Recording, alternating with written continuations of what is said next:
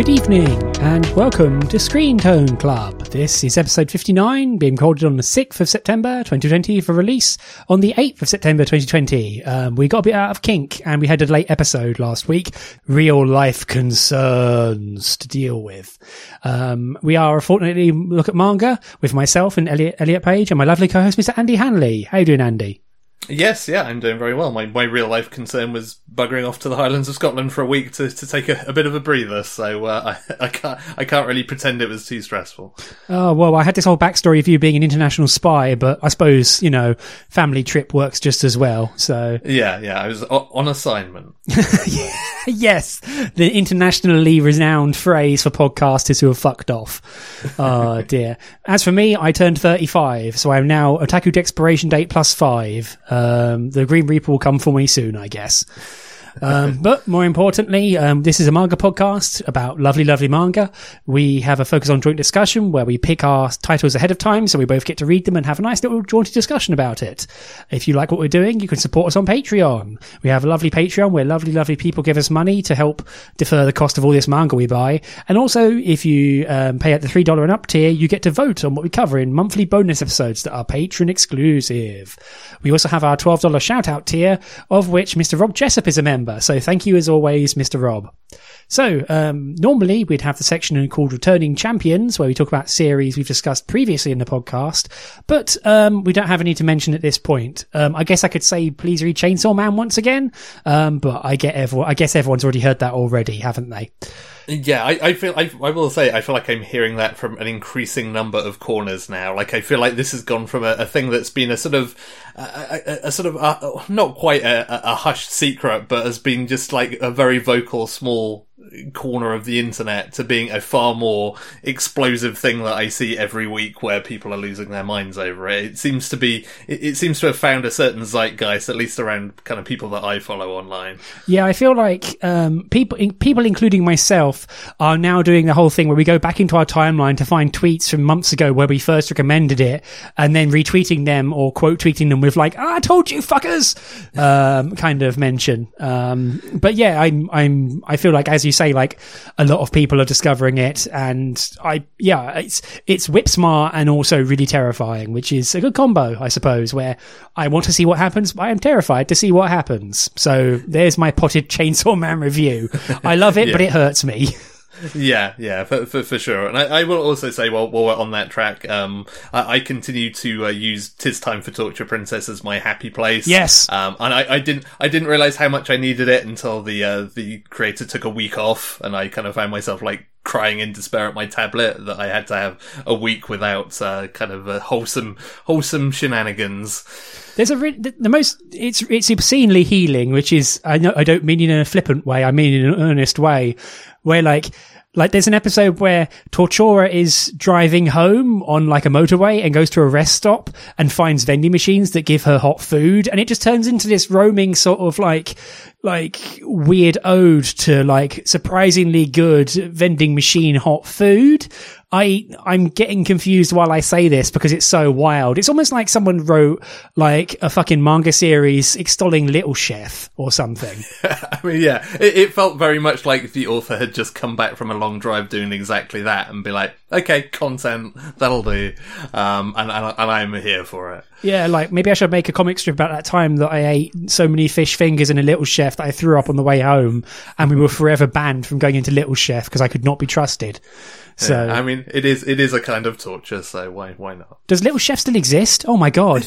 I think so. I don't know. There's a, please, please write in if you, you, you work at or, or know of a little chef. When I went back home for Christmas um, last year, the Wimpy had gone. We still had a Wimpy, but it's now gone. Um, Yeah, yeah, those those are, are very few and far between. Like that that was my, my childhood burger chain was kind of wimpy, and then yeah, like the the, the big boys muscled in, and, and wimpy was kind of no more.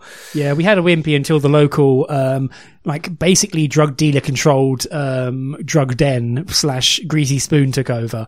Uh, but that's an entirely separate point that I'm not going to get into because that's going to be a half an hour explanation about what the fuck happened in my hometown.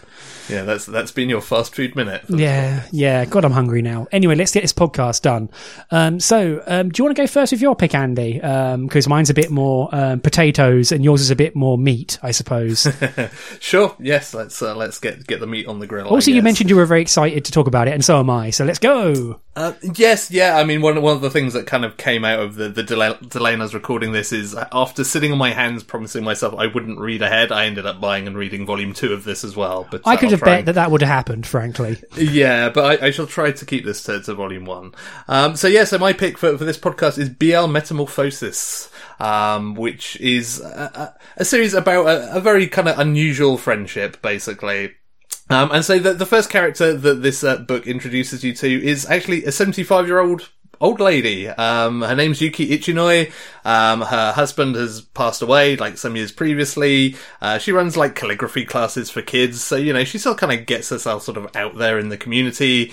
You know, she's, she's a, a friendly, chatty old lady of, of kind of the, of the best kind. Um, and, uh, one day she's out in town, um, and she kind of ends up wandering into a bookstore and, like, sees the manga section and just has uh, one of those whimsical moments that I think everybody can relate to where you're in a store and just like, oh yeah, like, here's a thing that I've not, like, read or done in a long time. And she kind of thinks like, yeah, I've not really read, like, manga since I was a kid, so I'll have a look around and I'll, I'll just pick something up kind of at, at random.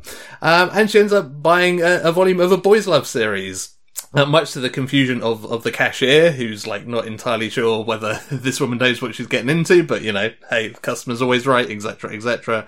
Um, and so, um, Ichinoi goes back home, reads the volume, is like mildly surprised, like, oh, this isn't what I thought it would be, but, but loves it. Um, like gets really kind of invested in the relationship and the characters. Um, which in turn kind of leads her going to, you know, pick up future volumes of the further uh, volumes of the series, uh, which kind of brings her into contact with Urara, who is a young girl who works in that bookstore um, and is also a fan of Boys Love, but particularly is a fan of that particular same series. Um, she's kind of a, a shy, awkward girl. Um, she's kind of at home when she's at work in the bookstore, but she's really not very good at approaching people outside of that. Like, you know, she has classmates who are clearly into manga, but she doesn't really know how to, to break the ice and kind of, you know, talk to them. So she's kind of a, a bit of a, a bit of a loner and kind of, really would just love to have somebody to, to shoot the breeze about, you know, the stuff that she likes with, uh, which is where the kind of the relationship comes in because, uh, Ura and, and Yuki just kind of end up, uh, end up hanging out basically because it b- becomes clear that, you know, Yuki Ichinoi wants to, to know more about about the particular series that she's been reading. Uh, Urara is kind of well placed to kind of take her down that path and give her other recommendations. And so, you know, they end up kind of going out to tea to talk about manga, etc., etc. And, uh, I really like this, like this volume in, in a number of different ways. Like, for starters, I think it's a really good kind of uh, example of being a, a fan of something, especially something that's kind of niche. Like it's, it very much felt like sort of my own experiences in, in anime fandom and, and I guess kind of manga as well, where you have that point where you find things that you love, but because they're not really mainstream, you don't really have anybody else to to talk to about those things. And it can be kind of a lonely and frustrating experience where the, the, the, the, things that you consume and that you want to talk about are not the things that are consumed by everybody. Like everyone can kind of sit around the office and talk about like the latest marvel movie. Not everybody can sit around and talk about the latest like you know insert obscure anime here. And it becomes a real kind of uh, mission to find you know like-minded people outside of kind of online discourse who you can actually you know hang out with and talk about these things. And I think this this book is a is a really good kind of a really good sort of take on that and a kind of like little sort of investigation into to what that's like and how it feels to find somebody who actually kind of shares your passion for something. I feel like Um, I feel like Yuki in particular um, is kind of so divorced from any kind of wider culture. Like, you know, she's 75, bless her. She's had a full life full of experiences and now she's a widow, widow. And she comes upon this, um, BL volume just because she likes the look of the cover, which, you know, I think everyone has been guilty of that. And she doesn't know anything about how to actually hook into the wider discussion about what she's reading. Like she doesn't even know that there is such a thing as boys love until she talks to Urara. And that's kind of the nicest thing is that you know, Ichinoi is a lovely, lovely character who is both like I feel like she's like the combination of all the nicest parts and the most innocent and naive um, parts of fandom, where it's like the open, the arms wide open sort of enjoyment of it, and not understanding that maybe it's a bit out of the mainstream. It's just oh, I like this. I hope those two make a go of it in this story. I wonder if there's more, and it's that kind of wide open like embrace with Urara who like does the whole thing about hiding her BL books behind different piles of books in her bookshelf and keeps them in a box, etc. and has quite a wide knowledge, but almost like knows too much to be freely open with it because she's she feels the pressure of her own knowledge and also just she knows how intensely niche it is and is extremely scared and isn't the best at social stuff. Um, and so kind of ends up kind of finding her perfect outlet in Yuki, who is very interested in all this. And so it makes this really perfect combination. And I think honestly is that watching the two of them just kind of talk is really nice, which I know sounds really facile of me, but it's just a really lovely, wholesome you know relationship of the two of them finding companionship both as people but also in this thing they both enjoy. Um, yeah. so they both they both to use a rather annoy, annoying phrase again but they both kind of complete each other ever so slightly um, which works really well. Yeah, yeah, for, for sure. And I, I think the other really nice thing that uh, that kind of comes from from Yuki's character as well is because she comes in with this kind of like you know complete sort of blindness to to modern manga and kind of the whole boys love genre, it kind of it really sort of underpins uh, something that I hope we've at least championed somewhat on this podcast that like boys love is not just you know it's not just for kind of shipping fangirls etc etc like it is good romantic drama when it is well done. Like it just because it's a boys' love series just because it's a homosexual relationship doesn't mean that it should be closed off from you know people who uh, are heterosexual or male or whatever. Like a good story is a good story, and like the the orientation of the characters involved really you know shouldn't be a, a barrier to enjoying that stuff. And and I think that's something that kind of is put across really well via kind of uh, Yuki's uh, um, her reactions to kind of reading this this particular series that she becomes enamored with because I kind of I, part of me was sort of expecting this to be sort of the lowest common denominator of just being kind of a slightly leery, like, oh, oh, it's boys getting it on. This is interesting. But it's actually not about that. It's like you say, it is that very kind of, it's far more just like, oh, I like these characters. Like, I hope everything works out for them. And like that, I think is kind of a really valuable thing, like that, that this series puts across that, you know, it's not just the kind of, you know, Fujoshi baits, you know, shipping these characters, etc., etc. Like, you know, good boys love series are still good human drama stories that anybody can enjoy and they're, they're still relatable and kind of universal because the, the ultimate emotions involved are, are kind of almost, at least to some extent, kind of divorced from any other concerns. Yeah. I, this is not a research thing, and so please do not pin me to the mast for this. Although feel free if you want to. Um, but I feel like one of the things about Western like BL fandom is that like a lot of material is easier to sell and translate if it is erotic or like sexual, um, much more like explicit because it's a lot easier to actually explain the attraction of it. It's like, hey, this is about these two finding each other and getting it on, um, in whatever way that takes. And so it's a lot easier to sell that. Whereas you could imagine there's a huge amount of like more sort of soft or relationship based, um, stuff around the edges is a lot more difficult to sell because it's a lot more sort of just, um, you know, a lot more, um, oh, what's the word? Uh, nuanced, I suppose. I'm mm. failing at the word here, but it is one of these things where it's like, oh, it's much like like massive broad sweeping comparison which might not be accurate here so asterisk is like when Comiket comes around there's a huge amount of non-pornographic work like full-on novels um like gag manga like other sort of strips but the stuff that is easiest and most readily translatable translated and has an audience is the pornography because it's not hard to translate porno because generally, unless it's going really crazy, you can kind of guess what they're saying, um, or grunting, I suppose. And also, it's a, it has a much more ready audience. Like people are always going to want to look at porno.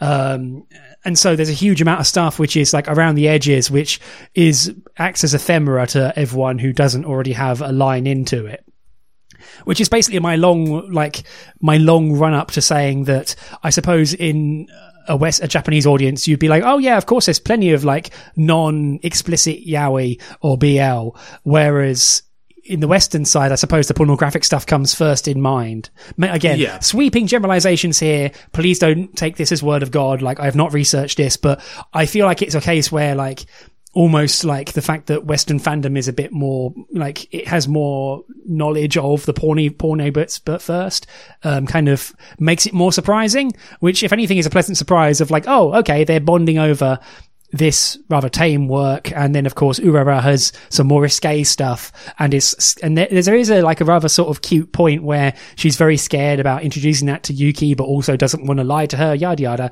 It leads to this rather nice little sort of point of tension around being led on left on read sort of thing, which I feel like is appearing in more and more manga nowadays. The ho- Yeah. the horrors of using WhatsApp, I suppose.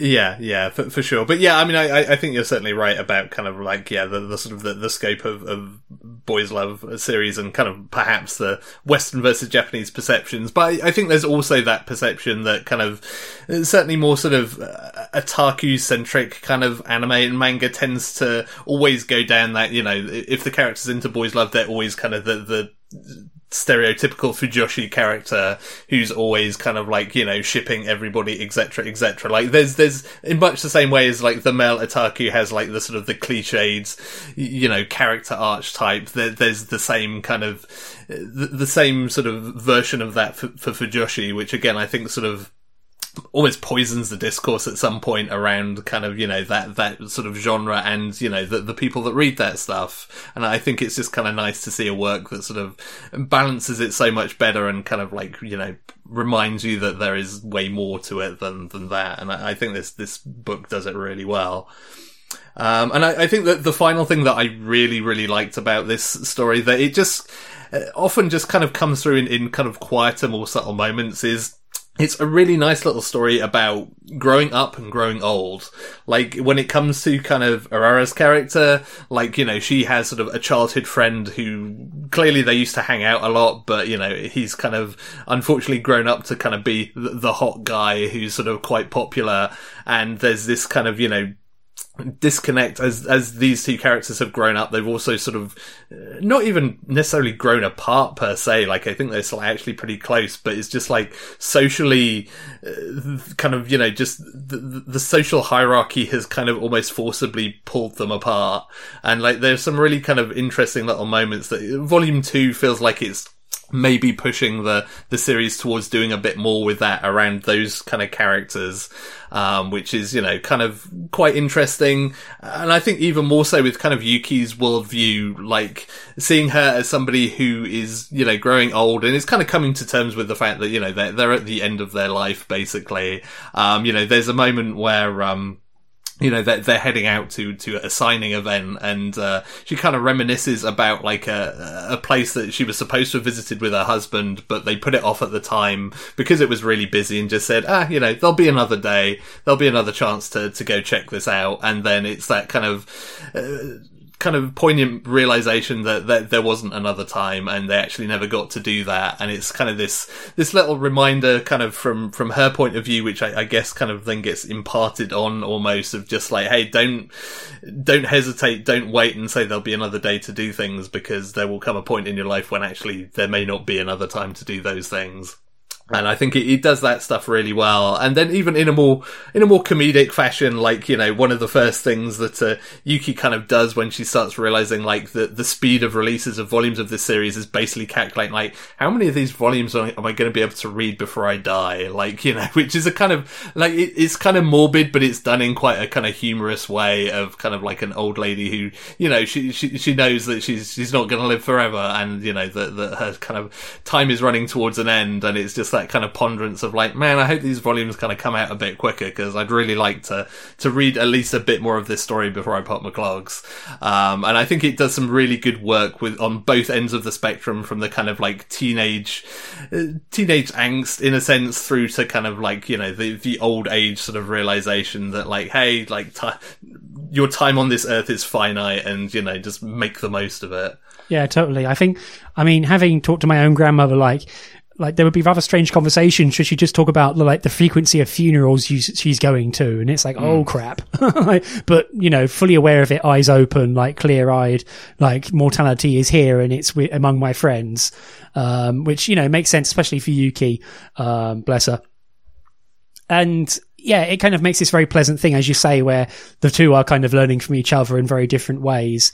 Um, and Yuki as well is very perceptive. You know, she's worked around kids and people. And so she, you know, she understands that Urara might be a little bit awkward. So she's, you know, she's also, I think she's also this, the breakout sort of charming hit of the series is Yuki as being a very lovely character. Um, yeah. which I really enjoy reading her.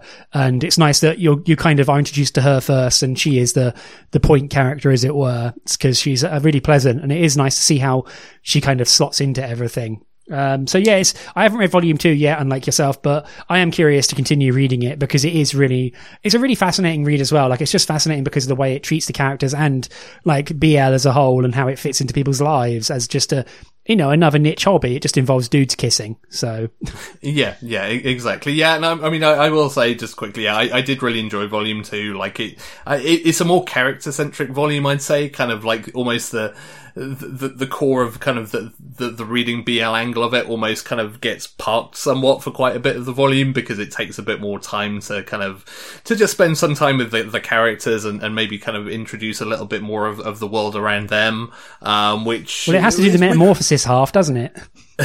yeah, yeah, which is kind of like, you know, th- part of me that was almost disappointed because I just wanted to kind of watch these two just like, you know, shooting the breeze ab- about BL and, and all that kind of stuff. But actually, like, the, the, character stuff is, is really good and it's not, it's not like in your face drama. Like, it's all very subtle, kind of very, you know, real, real life problems, um, you know, and, and not anything too overblown. Um, so it's, it's really enjoyable and, and pleasant and I'll definitely be, be keeping up with the series as it, as it goes goes on because uh, yeah, I, I, definitely really really enjoyed this. Yeah, it's currently at four volumes in Japan, two volumes released here. Um, there was a note um, the author released like a notice at some point um, via Twitter or some other social media saying that there's a there's a little bit left, quote unquote. So it's going to be on the shorter side by the looks of it, unless they're like telling porcupines.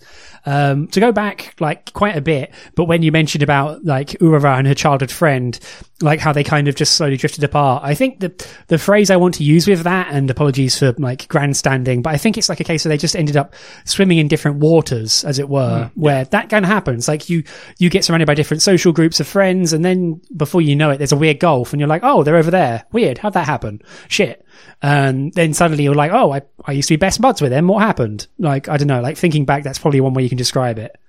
Yeah, yeah, no, that's that's exactly it, and it's yeah, and it's again, I, I think it's really well kind of played. It, it's one of the things that I think uh, this book does kind of surprisingly well when you consider, you know, you have kind of teenage characters on the one hand, and then you know somebody who's kind of in their mid seventies in the other. Is that I feel like it captures those two characters like equally well. Like it, it manages to, to to look at the teenage experience and kind of like put it across in a way that isn't sort of sensationalized. It's a very very real and very reasonable one. Like I mean, Urara in in any other series would be like complete kind of you know antisocial what can barely talk to anybody kind of like you know stereotypical you know social anxiety character. Whereas I, I, feel like you know her actual character in this book is is a way more kind of measured and reasonable one of like no she's fine interacting with certain people once she's comfortable around them and in environments she's comfortable in. It's just like she loathes going outside of that comfort zone and feels incredibly like inept once she once she gets caught outside of those confines which you know felt, felt kind of very relatable. Um, and then kind of Yuki on the other side just felt like, you know, the grandma that everybody wants. Like she's kind of, you know, she, she's, she's up for doing things just to kind of like be with what the kids are doing. And, you know, she, like you say, she's she's very she's very used to kind of dealing with younger people. She's you know she's she's not one of those kind of get off my lawn types. You know she's totally willing to to give people you know the the space and time that they need if you know to to do what they they want to do. And like they're both really kind of good characters to see just kind of put on the page because they they both they both work really well for what they what they needs to be in this story. Yeah, totally. Um, she's yeah she's very very open minded, understanding uh, side of grandmotherliness. So that's nice. Um, but yeah, I'm I'm curious. I'm curious to read volume two now, especially on your uh, mention. So, guess I'm buying that after this podcast.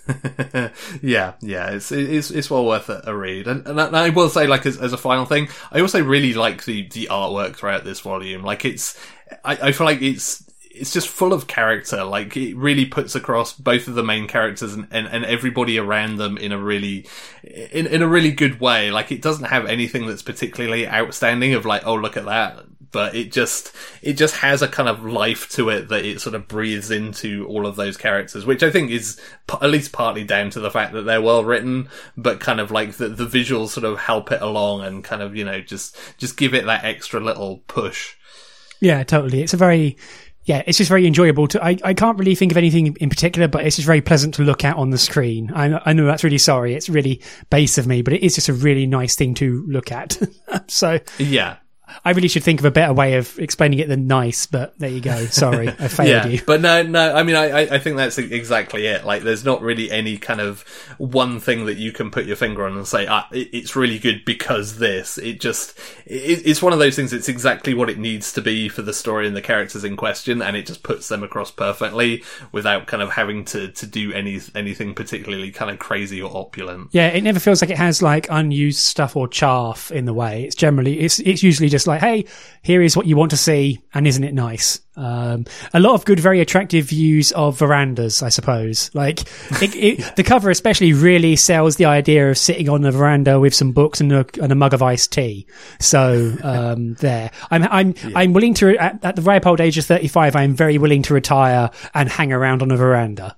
Um, if anyone yeah, wants to, yeah. if anyone wants to help sponsor me to do that, yeah, it's, it, it is a it is a strong serving suggestion for this series. Totally, totally. Um, but yeah, that's um, unless you want anything else, Andy. That's been um, uh, BL Metamorphosis. Why did I forget the title? It's so obvious. Jesus. uh, yeah, no, that that is that is it for me. But yeah, definitely one that I would I'd recommend if uh, if it sounded interesting to you. Totally, definitely agreed. Cool. Uh, so moving on to my pick, which is the slightly more, as mentioned, potatoes part of this podcast. Um, I picked a real ass book, a real, real book. Um, it's nearly A4 size even. Um, and I picked Manga Manga, The World of Japanese Comics by Frederik L. Schodt, um, who is basically kind of like an elder statesman slash massive colossus in the manga sphere, especially the like professional and, um, like academic sphere. Um, so Manga Manga, the World Japanese Comics, um, recently got a reprinting, um, published by Kodansha, um, Real Deal Kodansha, and it was available for like £12, £10, wherever. I think it's still physical only, um, but it kind of helps because it's a nice big page. But Manga Manga, the World Japanese Japanese Comics, um, is was written initially in 1983 by Frederik Schodt, which was like well frankly before i was bloody well born that's for sure. And andy was probably like like tottering around on his little feeties at that point weren't you? So it's an old book, um, but it's a very, very relevant one because it's a very, very clear and clear-eyed and very earnest and very well researched evaluation of manga and what it is at a time when it was only really coming over in dribs and drabs to the West, and in particular was often like purchased um, license rights to, and then was remodeled into something else like Star Blazers, etc. Uh, But anyway, the book um, comes out kind of as a big long form essay.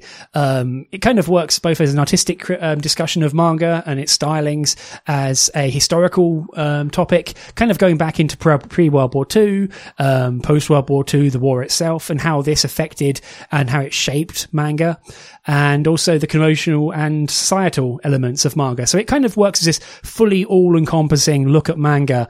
And I think the most interesting part of it, at least myself, is how clear eyed and how earnest and straightforward it is. The language never gets away from itself. It never gets fully into ivory tower garbage.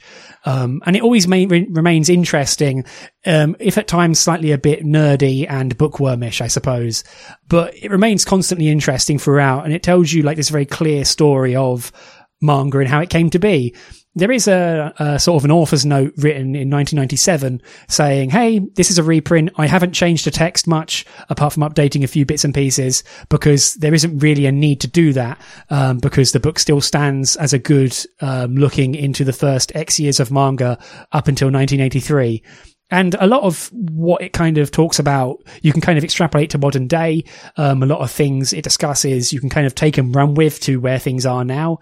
And it kind of is a nice, as I say, it's a nice tome of like, here is manga, the story so far as of this point, but it's probably one of the more clear and really well put together explanations of manga both historical and at the time current and the different facets of it. And he also like one of the things that's very interesting about it is it doesn't it's it doesn't get very insidery. There's a lot of stuff that it highlights or talks about, especially when it comes to shojo manga or seinen manga, um, which being like neck deep in it or constantly swimming in the pool, you don't notice or take for granted. And so having it actually clearly spelled out some of the hallmarks of the art and the storytelling and where it springs from is very fascinating of like, oh, oh yeah, that is where all that comes from. Oh crap. I never thought about that too hard, but now it's everywhere because it's just part of the background radiation.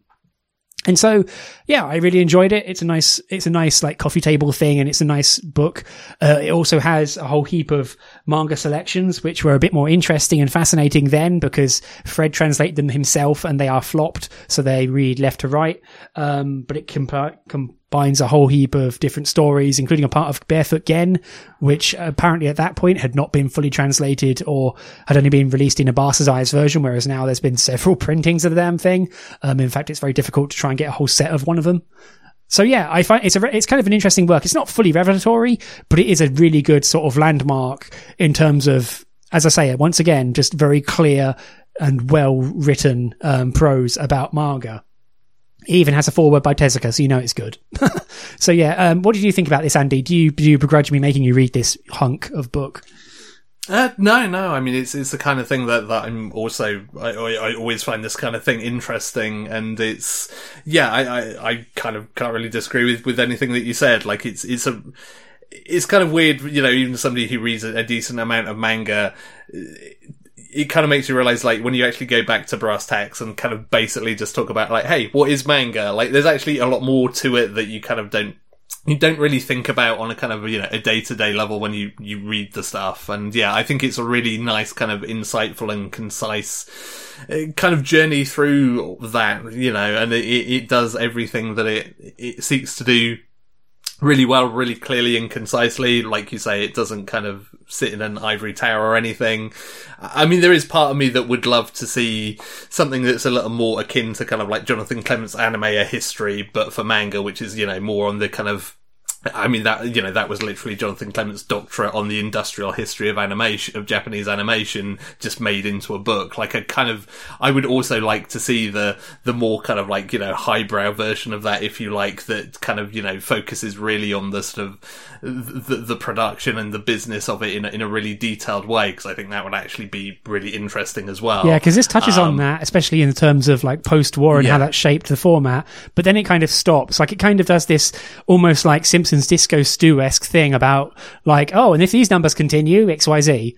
Um, I mean, especially nowadays, like, uh, when this was written, obviously it was completely paper based uh, and physical, whereas now you have digital horning into it into things that would make again a very interesting reading for a current look at how industry standards stand. Yeah, yeah, and I, I would, you know, that that is kind of another book. Like, I, I think f- for what this particular title is, like, it kind of gets the balance right of talking about that stuff where it's really kind of important and pertinent, and like you say, kind of post-war, you know, and, and kind of like Tezuka kind of revolutionizing the whole thing is kind of like where it's at. But I, I would be really interested to to read kind of, you know, a, a real kind of thorough, you know, sort of. Uh, uh, doctorate level kind of analysis of that stuff because I, I, think it would be fascinating. But but that is very much a, a different book to, to this one. Um, I, the, the one other thing I will say, like you mentioned that kind of updated kind of introduction from the author, I, I did uh, roll my at least a little uh, as to kind of that that updated introduction having a bit of a get off my lawn moment of just like oh manga artists these days aren't uh, they don't work as hard and they're not as passionate about the art as they were in the old days. It's like they're all just in it for a quick buck. And it's like I don't really think that's necessarily true.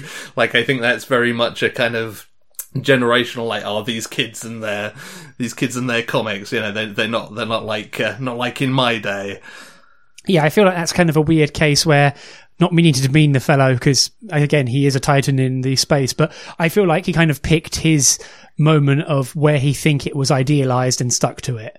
Um, if that makes yeah. sense. I mean, you see that all the time. I mean, hell, it happen, it happens to every fan in different ways where you kind of reach your point or you look at your point of when you think it was idealized and go, why isn't it like then? And it's like, well, stuff can't stay static or it dies. And so you know things are going to advance and change. And you know you can it, it's it's a it's there's a pining for different times no matter when. So i i can kind of understand that in particular. I completely forgot about that aspect of it um, given that i had the entire rest of the book to read through afterwards. Oops. Uh, but yeah it, yeah, it definitely yeah. feels like there is kind of this just this i mean as i say like the, the majority of the book is left untouched and so prov- provides you this snapshot. I mean uh, on a slightly different tactic, I kind of I don't agree with him as such, but this book did give me a strange pining for a lot of the history which we don't see over in the West, where there's lots and lots of stories and like um like key landmark titles and elements like parts of Gekiga and other stories that are just not available in the West. And some of it's available in different languages, like hell, Italy and Germany and France have tons of wild stuff that you would consider hallmarks of manga that you'd love to see but are just not translated out in English. And it's one of these things where you look at all that stuff and go, man, I, I wish this was available, but I'm sure someone has done a cost benefit analysis and how much it would cost to like make a real deal book or volume um, of it, and it would be not very not the balance. The scales would not balance nicely, but due to capitalism, and yeah, yeah. like like for example, Candy Candy, um, which is like a huge huge thing, and I've known about from talking to friends who are also deeply into manga, and especially the like academic part of manga. Like I know one person who was doing a manga thesis, and they said, "Yeah, I'm reading Candy Candy from Japanese because no one else bloody well has it, apart from Italian, which I know less Italian than I do Japanese. So here I am." Um, yeah, yeah, it's it's definitely it, it is it is a, a weird thing, and I, I kind of part of me keeps hoping that, that you know maybe the sort of the, the growth of sort of manga and, and, light novels in the West will see some people maybe taking risks on some more of that stuff. Um, and I think we've seen like Seven Seas have sort of started like dipping a toe into it occasionally with stuff like you know Devilman, etc., etc., and kind of going back a bit deeper into history. But yeah, I mean it's the same issue, kind of you know from from from an anime perspective that that you see where you know there are there are kind of the the well known classics that you know made it over over to, to the west at, at, just the right time. You know, your Akira's Ghost in the Shells that you can you can sell ad infinitum and people will you know, people will, will gravitate towards it from, you know, nostalgia and, and kind of, you know, it just being a well-known property. And then you kind of have like the, some of the, the, the, kind of more localized things like, you know, France got a bunch of things like, you know, Lady Oscar in anime form where, you know, you can sell it easily in France, but you can't in the UK because it's not a known property there. And yeah, like it, it is, it is really hard to sell that stuff that is, you know, it, it's not new, it's not in the zeitgeist, but it's not also not in kind of the, the nostalgia strike zone of kind of the target market you'd need to sell enough. And it, it, it is a real shame because yeah, there is a lot of a lot of manga that would be, you know, incredibly valuable to have officially translated into English as kind of, you know, as something that's readily available because yeah, the, the history is important. It is fascinating and there are just a lot of really great works that are just sort of left by the wayside because, you know, everybody is interested in, in what, what is new and shiny and it's, it's way more difficult to sell people on, you know, something that's kind of like 50 years old at this. And, uh, it, it is a shame. Like, I, I hope it does rebalance at least somewhat or somebody finds a way to make that stuff kind of work beyond, you know, sort of perhaps slightly uh, slightly iffy Tezuka Kickstarters, etc., etc. Um, because yeah, it would be really nice to see some of that stuff kind of get its uh, get its its rightful kind of publication outside of uh, outside of Japan. I mean, it's always the case where some stuff um, is brought out, but not fully. Where, for example, pardon me, Seven Seas did those. Um, like Harlock and Devilman and Cutie Honey omnibus editions, nice big, thick omnibus hardback editions, but only some of them released digitally, which sucks because I don't have space for giant hardback volumes. So, yeah. you know, and yeah, just some stuff becomes unavailable, like even digitally it becomes hard to source. Uh, yeah, it, the natural sort of like the destruction of um, of history just because you can't keep it available all the time, etc. Um, here is where I talk about our fully communist future where we can have all media available for free, but whatever. I'll cut it out and carry on. Um, but yeah, it's it, it, as I say this. It would be nice to, as you say, to read a more academic or up just at the very minimum up to date version of this. Um, one thing that I do admit is that my previous reading of Yoshihiro Tatsumi's A Drifting Life, um, which was about um, the entire Gekiga movement and his life, like semi autobiographically talking about manga and how it played in his life and his creative processes. And it was kind of nice to see that kind of intersect with this, um, with this book as well, with some of the historical elements and also just the, the spawning of Gekiga and some of those movements. It was like, oh, okay, this stuff all pl- kind of, it felt nice to kind of help it all, have it all mesh together in my head and go, oh, okay, here's where all this goes.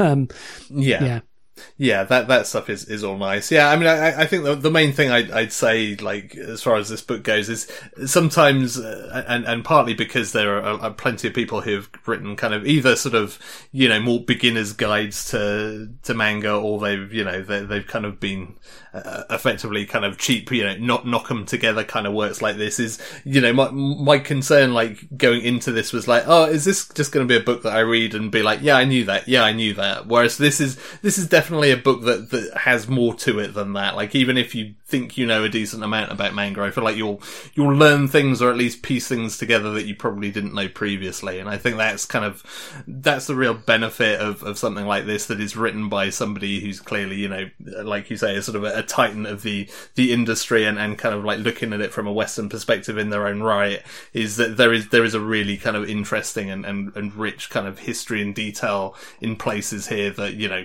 give gives you a perspective that you maybe wouldn't have had previously. Yeah, I, I know I've said this before, so apologies for hammering this again, but I think there is a real benefit to this being like all but the 1983 text because it gives you a nice stopping point where, you know, eh, since the 90s, you've got a bit more, you've got obviously the internet and such accelerating both the pace of things, but also like making it ever so slightly easier to collate and keep track of this stuff. Although BitRot exists, site, that sites vanish off the internet. The internet archive is not pervasive, but having this based out of 1983 and looking back from there provides all this stuff that is usually less sexy or left by the wayside or not discussed very much. So it is a case of like, oh, most of this is stuff that I did not know, or it fills in detail on stuff that previously I only had a cursory knowledge of. So you know, more old stuff, please. I suppose.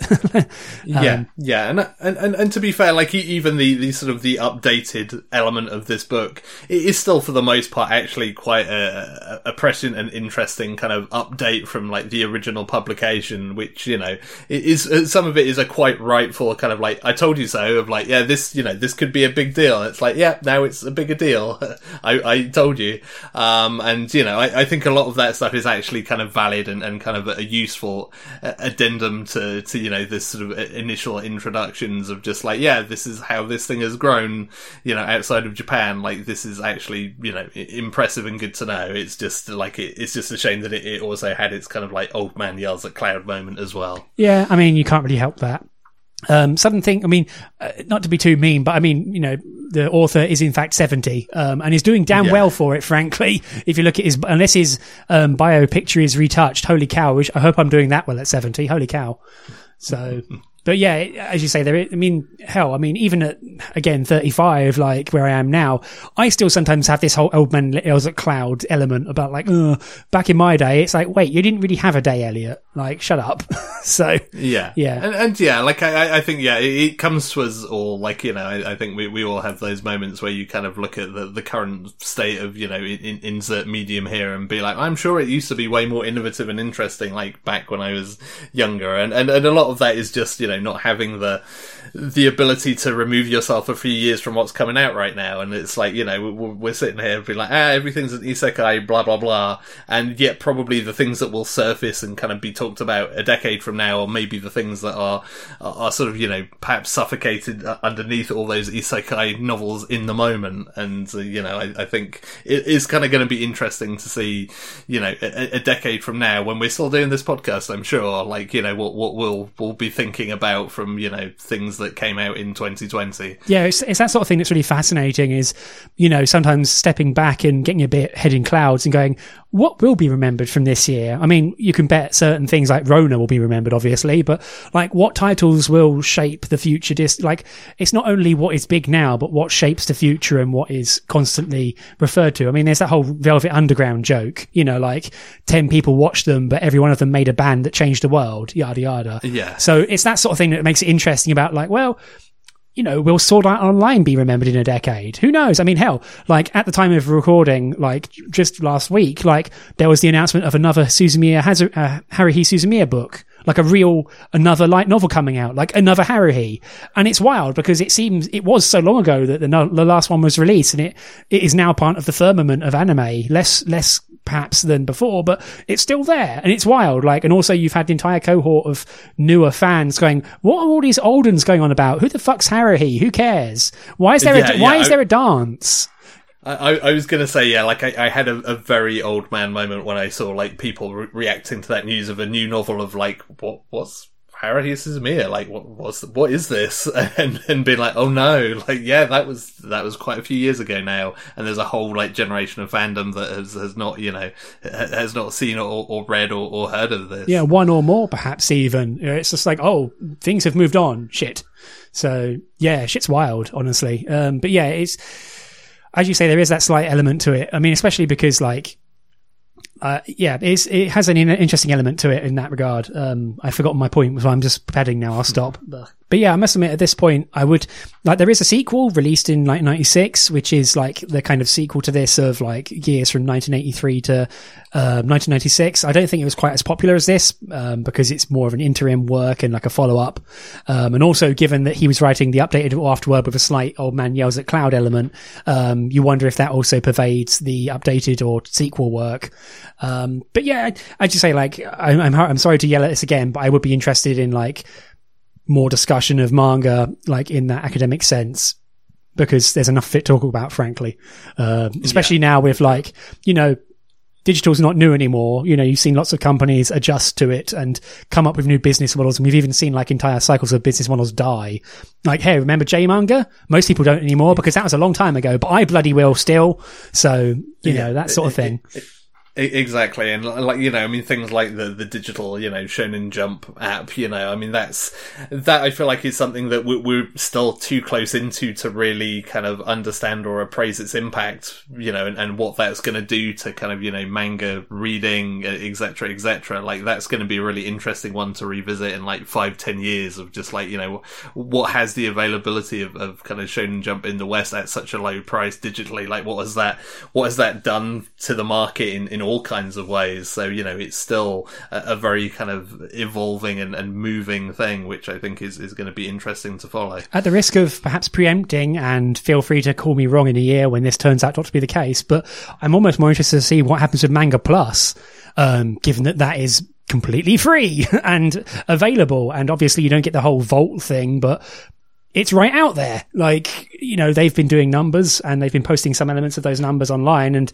you know, what will that do? Um, so who knows? Be fascinating to find out. Um, Yeah, in, in interesting times in, in all of these industries, as always. well, you know, everything's accelerating and now everyone's stuck inside, so God knows. Um, but anyway, yeah, it's, but I will admit, like, if you, I mean, the price on this book actually fluctuates quite a lot and it's not available digitally, annoyingly. Um, but I've seen it fluctuate from £10 to sometimes 20. It depends on when you catch it. Um, it has been in print and so it kind of oscillates wildly. If I'm sure, you know, set a tracking thing, but I do recommend it. Also, actually, side note, um, libraries often stock it, um, because it is quite a well regarded work. And there is also uh, a um, copy that you can legally check out on the Internet Archive, um, where you have to like use Adobe Premiere or whatever the fuck. And it's only a two week loan, but it works as a library, so you can read it online there. So Yeah, that's that's pretty cool. Yeah, because I mean, it, it cost me kind of like closer towards twenty five quid on, Really? on Amazon. So yeah, so I mean, it's certainly it, it, it was on the pricey side when I picked it up, and you know, yeah, your your your your value kind of quotient may vary on that, but yeah, definitely worth kind of keeping an eye on that if those prices are fluctuating a lot. That's wild because I think I only bought it a few days before you did, but I got it for 13. So God knows. Um, either way, that's part of the Patreon money going to reimbursing you for that. oh dear. But yeah, have you, have you got any other thoughts to say about it, Andy? I feel like I'm just repeating myself quite a lot. I mean, also one thing, sorry, actual quick tangent. Um, lots and lots of lovely pictures of lots and lots of classic manga, um, which at the minimum, it's nice to see the entire breadth of manga and styles. I mean, hell, there's an entire section dedicated to Salaryman manga, which is all basically stick figures and nothing else. Um, so that was really Yeah. nice to see actually of just like, here's stuff you probably won't ever see in the West because who the hell cares? Yeah, yeah, yeah. I mean, all, all the illustration stuff is, is really well kind of assembled, and yeah, like it, it's a good it's a good mix of stuff that you know you, you may well recognize in places with yeah, like stuff you'll probably never never hear or see of uh, see or hear of again. Yeah, and maybe you wouldn't care anyway because he wants to read like I don't know. To be fair, I would watch. I would read a volume of Salaryman poops himself constantly. Um, there's a lot of scatological humour in this book, although confined to one section, thankfully. Um, but yeah, unless you got anything else, Andy? No, I think that's uh, everything from me. Cool. I'm not going to false alarm um, end now, but yeah, that's been uh, manga manga, the world of Japanese comics. Um, pretty cool, um, I'd say. Um, so. Moving on to our picks for next episode, um, I have picked something completely different. Um, it's all gone up on Kindle Unlimited, so after our misfire about Shaman King, this one is actually already available. Um, I've picked Volume One of Initial D, the um, Eurobeat vehicle, I suppose. And Andy, how about you? Uh, yeah, so uh, I've uh, go, going for more kind of like hot, hot off the presses um, Shonen Jump stuff. Given that we just mentioned it, uh, given that its anime adaptation is, is coming up fast, um, I have picked uh, as much as we care to read of Jujutsu Kaisen, which is available on the Shonen Jump app currently. Yep, I started reading it yesterday because I asked you for a quick hint. So already diving into that. So moving on to close down. Um, thank you very much for listening. Um, if you want to hear more of our podcasts, you can find them on screentone.club. You can also find them now on Apple Podcasts, on um, basically anywhere podcasts are available. We've submitted to. Um, you can also find them on YouTube. We have a YouTube channel where we've all the episodes uploaded. If you wouldn't mind and you would be kind, if you can subscribe to the channel, because if we get enough subscribers, we can get a custom URL and not use a completely junk one that no one can pronounce. Um, also, if you like the podcast, please tell a friend. Um, word of mouth is still the best way for podcasts to spread and grow and take on a life of their own and mutate and give me three arms. Um, but if you fancy also helping us, um, feel free to join our Patreon. We think it's full of cool people and also cool bonus episodes that you get if you join the Patreon, both present and past. You can also follow us on Twitter at Screentone Club, or one word. You can email us at the email address show at screentone.club. Uh, my name is Elliot Page. I currently have a cat on my lap who desperately wants to go out, so I'm going to wrap up this podcast. Uh, but you can find me at Elliot Page on Twitter, mostly posting pictures of said cat at the moment. And Andy, how about you? Uh, yeah, you can find me uh, on Twitter, not not with a cat to, pic- to post pictures of, sadly, just just like a- a- anime images of, of of characters who like cats. Um, but you can find that at Hannah's 1979. So yeah, thank you very much for listening, all and good night. Bye, everyone.